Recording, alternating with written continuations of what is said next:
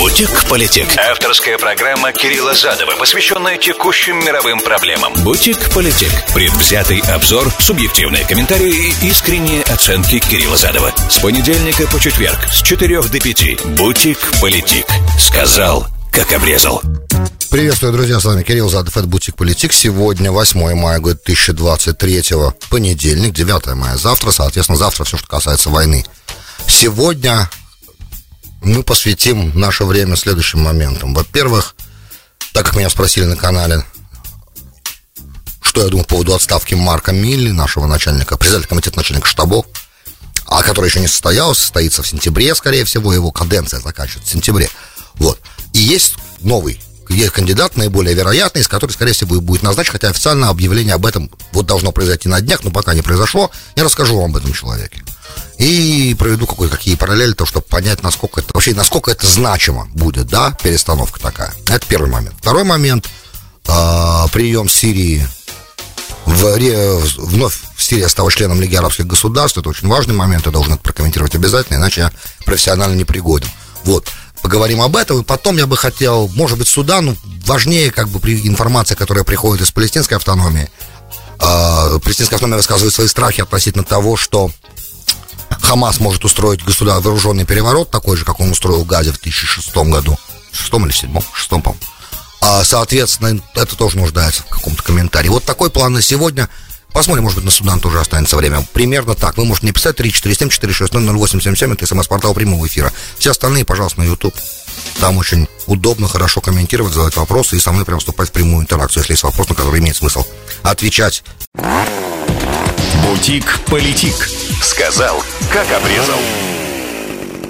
Не так, давайте потихонечку. А сентябре истекает срок полномочий Марка, Марка Милли, не продлевается каденция, по-моему, никогда не продлевалась. Ну, я не знаю, может быть, я ошибаюсь, но даже Колин Пау, а, который служил, если не ошибаюсь, с 1989 по 93, а, Chairman Chief of Staff, да, председатель комитета начальников штабов, он а, ровно свою каденцию 4 года отработал, и все, как бы на этом. А дальше уже потом он вернулся уже в другом качестве, а, в качестве госсекретаря, вы помните, на первом сроке президента Буша, если не ошибаюсь а, знаменитое иракское вторжение 2003 года проходило под его а, военным, не военным, под его дипломатическим как бы, а, наблюдением. А и, и все, что происходило в ООН, все это помнят на Security Council, сейчас не об этом. А, выдвинута кандидатура, и, скорее всего, именно этот человек будет объявлен официальным преемником. Это генерал Чарльз Браун, который сейчас возглавляет штаб авиации. То есть он Air Force General, и он на самом деле человек очень заслуженный, без сомнения, генерал, и он а, боевой летчик. В военных миссиях он налетал 130 часов, то есть он, э, представляете, что такое комбат, настоящий актив, авиационный, летный. И он, э, понятно, что все эти 130 часов на войне он проводил с военными миссиями, и естественно, что он понимает, что такое риск для жизни, и что такое вообще, какова цена жизни. Это все понятно. И представляет себе очень хорошо, на самом деле, как работает замечательная авиация, может быть, даже остальные рода войск. Но тут у меня два вопроса в связи с этим, который я вот про себя все время думаю, вот как только я с этой информацией столкнулся, он авиационный генерал. У нас первый вопрос такой. А, Марк Милли, который был еще назначен Трампом и начинал свою службу в этом качестве, э, в качестве главного, ну, главного военного, давайте скажем так, для простоты, еще при предыдущем президенте, всегда у меня, когда я слышал его пресс-конференции, всегда у меня вызывало уважение, по крайней мере, тот момент, что он говорил вообще очень мало говорил всегда по делу и всегда с очень большой осторожностью. В том, что он говорит, в каждом слове, которое он произносит, произносил для меня, да, и сейчас до сих пор, да, когда он дает пресс-конференции или участвует в пресс-конференциях э, министра обороны Остина, например, я всегда слышал, что человек понимает, что такое, каковы последствия могут быть э, неконтролируемой конфронтации. И старается, да, это гос... я уже раньше говорил, да, что у нас Госдепартамент может на самом деле э, делать разные всяческие заявления, потому что Госдепартамент с Пентагоном обычно не, не сильно координируются. Да, с CIA, да, с Национальным консулом по безопасности, да, Салливаном, да, вот как раз Салливан и а, Блинкен должны посетить Саудовскую Аравию в ближайшее время вдвоем, заметьте, вдвоем. Вот, а вот с Остином я не видел, чтобы, например, а, Блинкен куда-то ездил. И это для меня, опять же, еще раз показатель, что Госдепартамент делает часто политические заявления.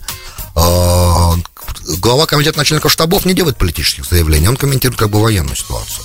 И он понимает, да, Марк Милли, по крайней мере, когда он звучал, когда он говорил, мне представлялось, что он понимает, и представляется до сих пор, что он понимает цену э, конфронтации потенциальной, да, которая может возникнуть в Америке сейчас на двух фронтах.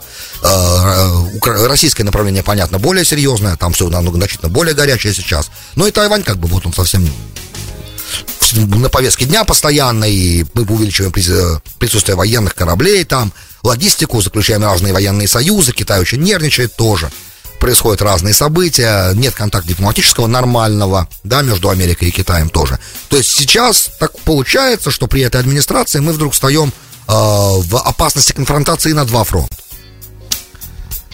С все понятно, как бы, да. Вот э, такой же уровня понимания есть у Чарльза, генерала Чарльза Брауна или нет? Это большой вопрос. Значит, он, опять же, он африкан-американ, да, он чернокожий американец, и он э, будет вторым таким в истории после, опять же, Колина Пауэлла, которого мы выше упомянули. И у нас получается уникальная ситуация впервые в американской истории, что и министр обороны, и а, председатель комитета начальников штабов оба афроамериканцы. Что, опять же, в американской армии всегда да, всегда был определенный почет, и были старшие офицеры, и были генералы, ну, по крайней мере, последнее время, что я за этим наблюдаю, последние 30-40 лет, там, например, да, мы видели, и, опять же, во время вторжения в Ирак э, первого Колин Пауэлл был 2091 года Колин Пауэлл был начальником, э, председателем комитета начальников штабов, да, то есть он фактически руководил всем вторжением. А Милли военных компаний мы никаких особо не заметили. Э, говорят, эвакуация Афганистана, э, американцев из Афганистана проходила под его, естественно, наблюдением. Это понятно. Ну и вообще оттуда все-таки Пентагон вывез больше 100 тысяч человек. Я считаю, что эта логистическая операция была проведена, насколько это возможно, учитывая, что разведка ошиблась, ошиблась сильно со сроками. Да, давали одну, одни сроки. Я опять же напоминаю, Пентагон только исполняет политические решения. Он не проявляет инициативы. Это как бы они, они подчиняются администрации. Так же, как э, Мэттиса, предыдущего министра обороны, уволили за то, что он не хотел уходить ни из Афганистана, ни из Сирии. Вот.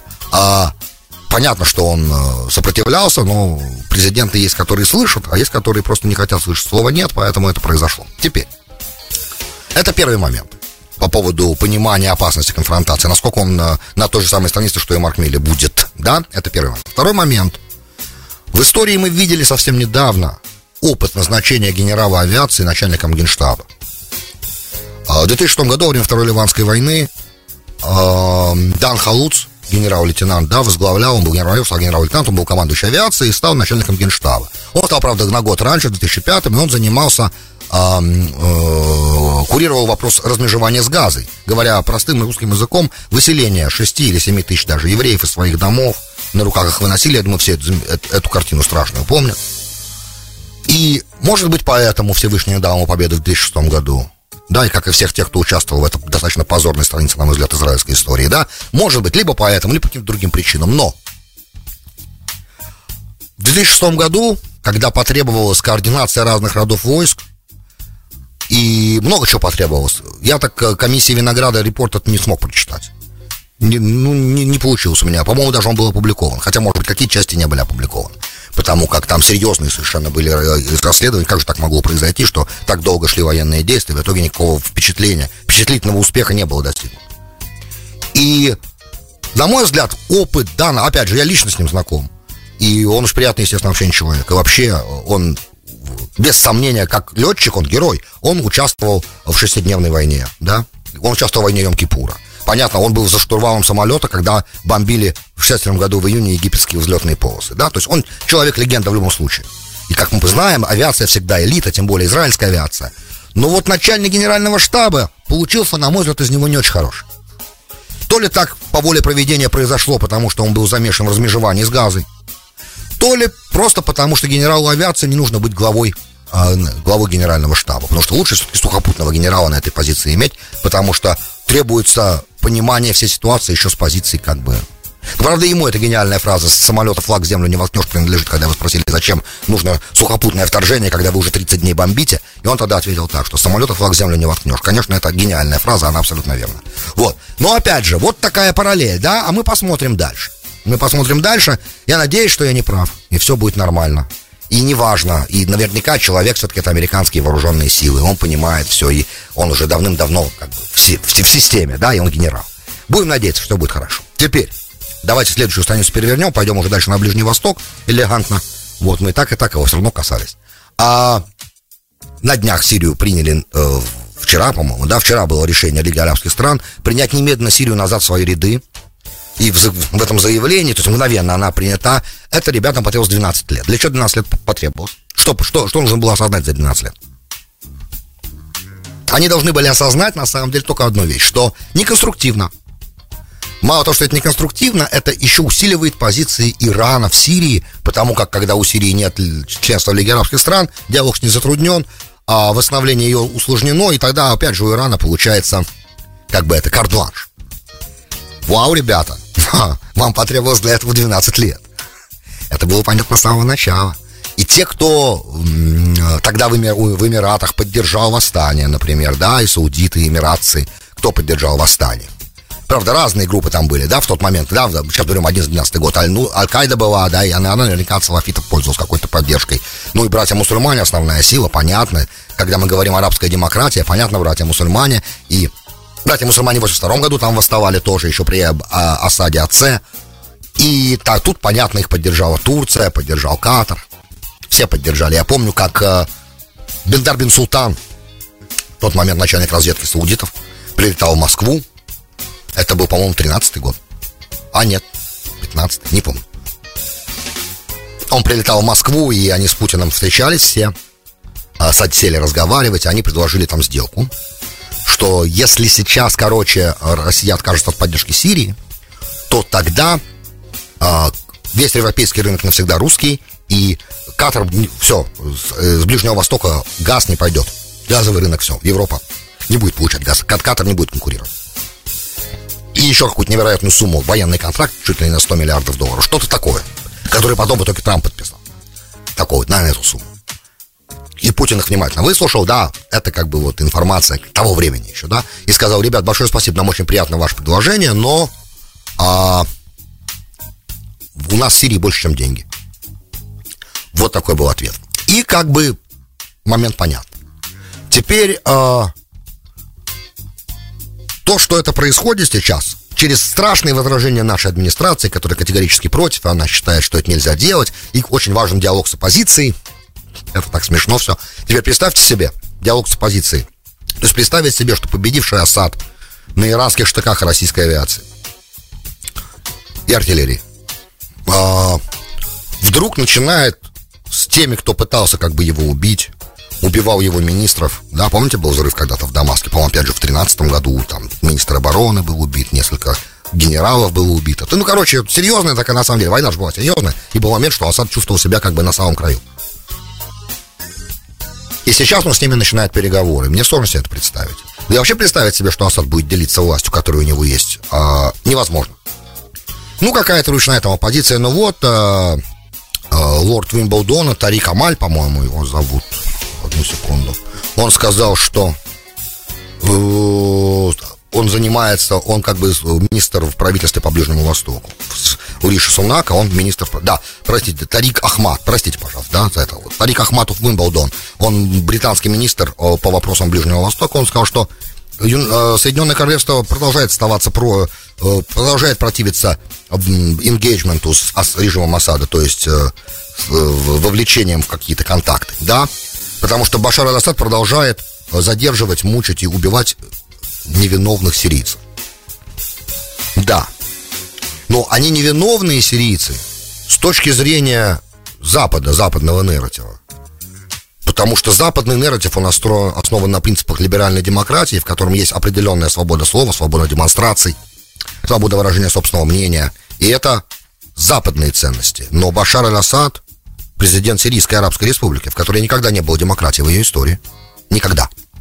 И которая очень сильно, ну, то есть сказать, что они сильно отличают да, ценности э, нравственные, моральные в Сирийской Арабской Республике. В принципе, они как бы были советскими какими-то, социалистическими в какой-то момент, да. Но в религиозном плане тоже, да, и в самом цивилизационном плане они сильно отличаются от либеральных западных ценностей. Давайте скажем правду тоже.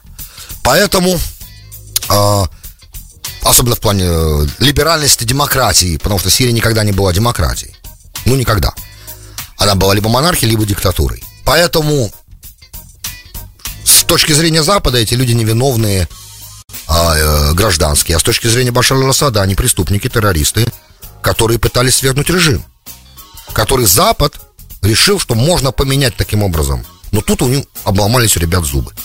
Потому что не каждый режим можно так просто поменять. И опять же, угроза вовлечения более серьезных сил и угроза перерастания конфликта в мировую войну, о чем я вам говорю с 2015 года постоянно. На SoundCloud есть все эти бутики их сирийской гражданской войны. В месяц мы касались 7-8 раз сирийской гражданской войны в то время. И, естественно, говорили все, что можно было только по этому поводу сказать. Поэтому это огромная, на самом деле, сейчас пощечина Западу, которым Потому что Лига арабских стран, в принципе, все равно, какое мнение имеет Запад, потому что Запад зависит от нефтяной иголки все равно. Тем более сейчас, когда Россия находится а, под санкциями, и поток углеводородов из России в Европу и на Запад, в принципе, закрывается. И переориентируется на восток, и остается, кто остается тогда у Запада? Поставлять углеводороды. Я сейчас очень примитивно. Соответственно, раз так, а, Ближний Восток может себе позволить производить определенный процесс, который называется realignment, да, новые а, новые образовывать союзы, вот мы это наблюдаем, это процесс, который очень серьезный процесс. Это процесс э, сближения парадигм братьев-мусульман и монархии залива, например. Очень интересный процесс. Мы наблюдаем, естественно, китайское вовлечение с подписанием договора между саудитами и Ираном, например. Мы все это видим. И это сложные процессы, новые процессы, одно относительно, конечно, да.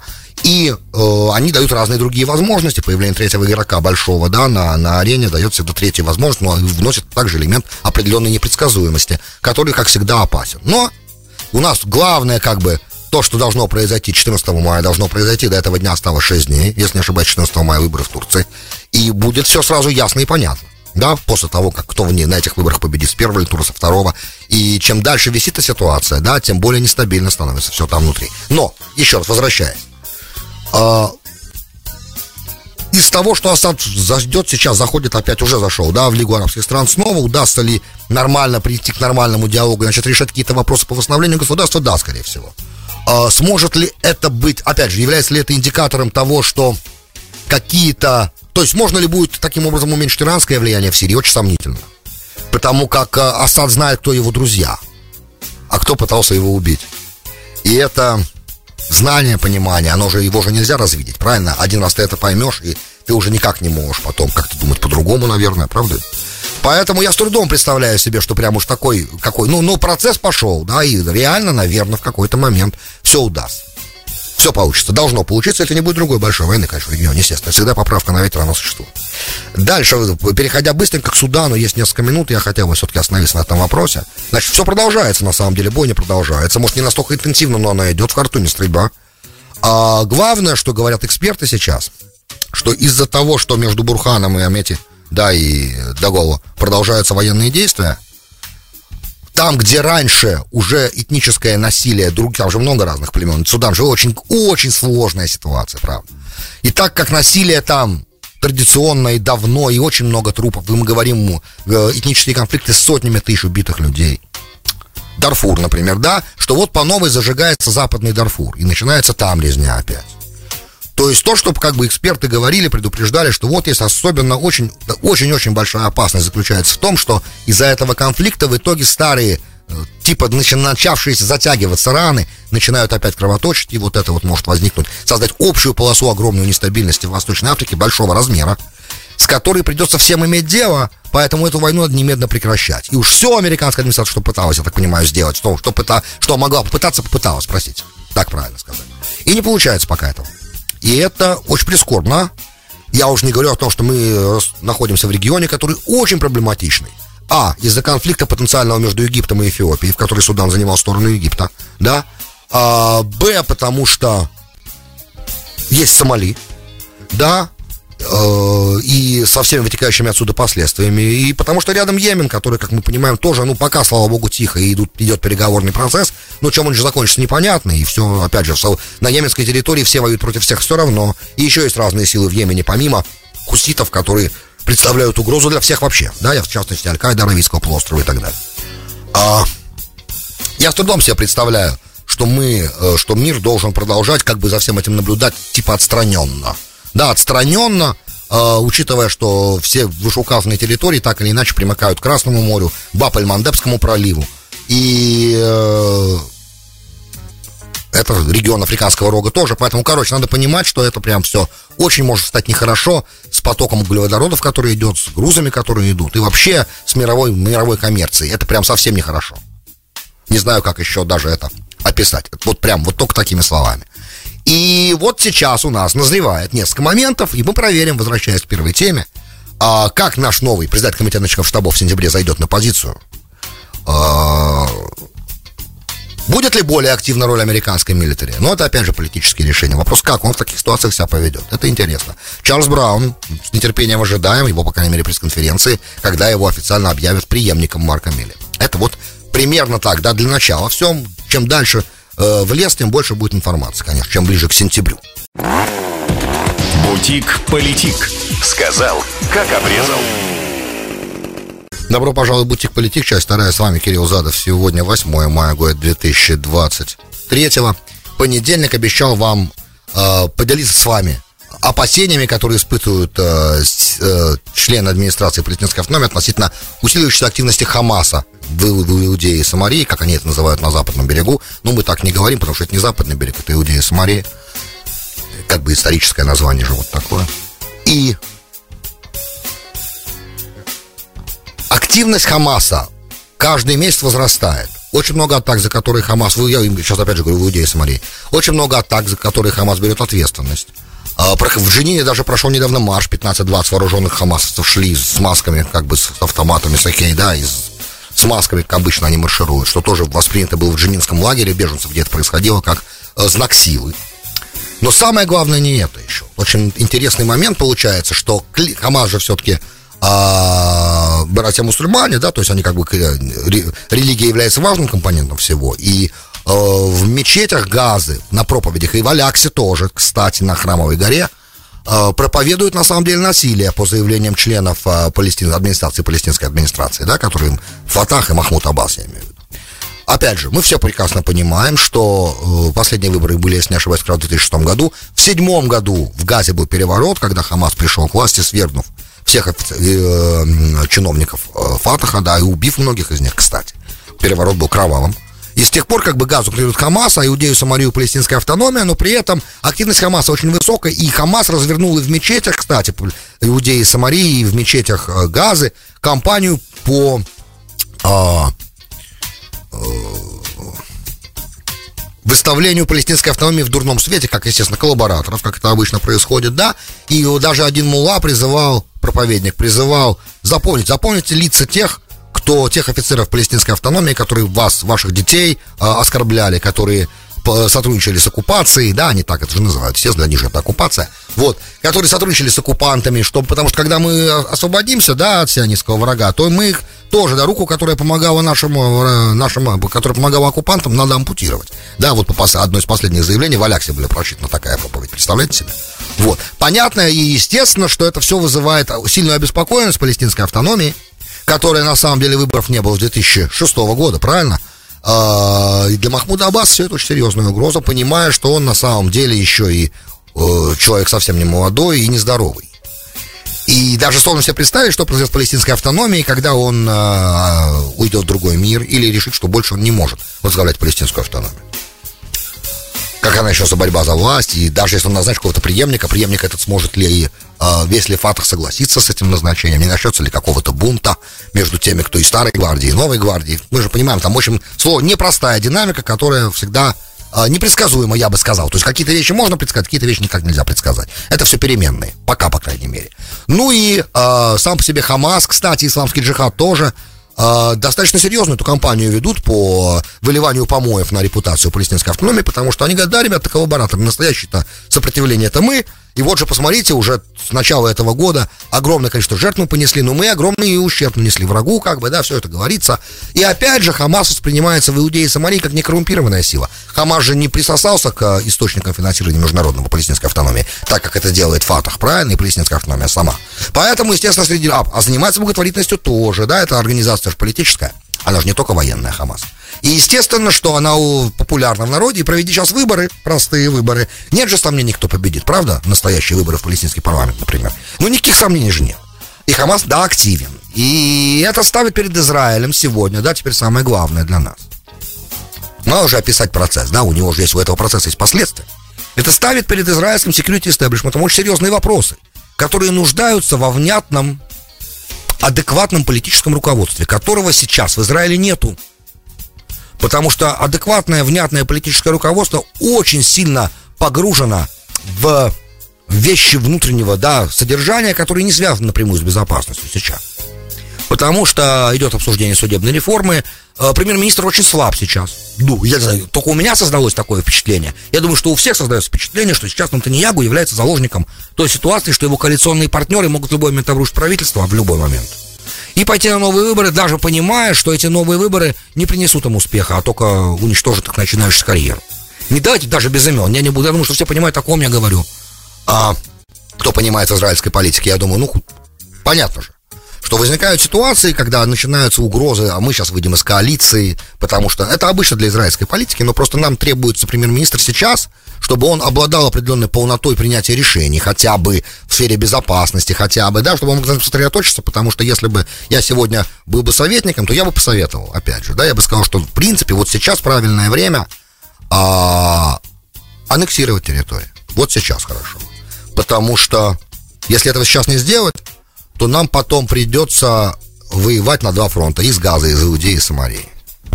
И это не очень хороший сценарий, правда. И опять же, все может произойти, и к этому еще может подтянуться и Ливан, например. Ну, например, я, вот, то есть теоретически такой сценарий возможен. Я к тому, что а, и очень сложно будет держать эту ситуацию под контролем, если э, продолжать оставлять этот статус-кво и наблюдать, как разлагаются институты власти на тех территориях, которые, мы, которые Израиль контролирует военной силой. Потому что Израиль контролирует военные силы всю территорию Средиземного моря до реки Иордан, это понятно. И может зайти в любой дом, это понятно. Но тем не менее, если дело дойдет до такого прям широкого восстания и зайдет Хамас, или надо начинать тогда диалог с Хамасом сейчас уже. Желательно было бы правильно, настоящий, полноценный, полномасштабный такой диалог начать и договариваться о существовании, да, каким-то образом иметь, дать им в Газе государство, а иудеи Самарии продолжать как бы расширение что очень сложно я могу себе представить, как они будут об этом договариваться. То есть все равно варианта другого не остается. Я вижу в будущем все равно ощущение того, что война, как бы, скорее всего, произойдет, а, она же не уходит, и если так, то надо быть к этому готовым, и лучше предупредить нарастающее взаимодействие между разными группировками. Ну, нет вариантов, похоже, что все равно придется воевать. Если так, то надо бить первым, наверное, да? Ну, такова логика.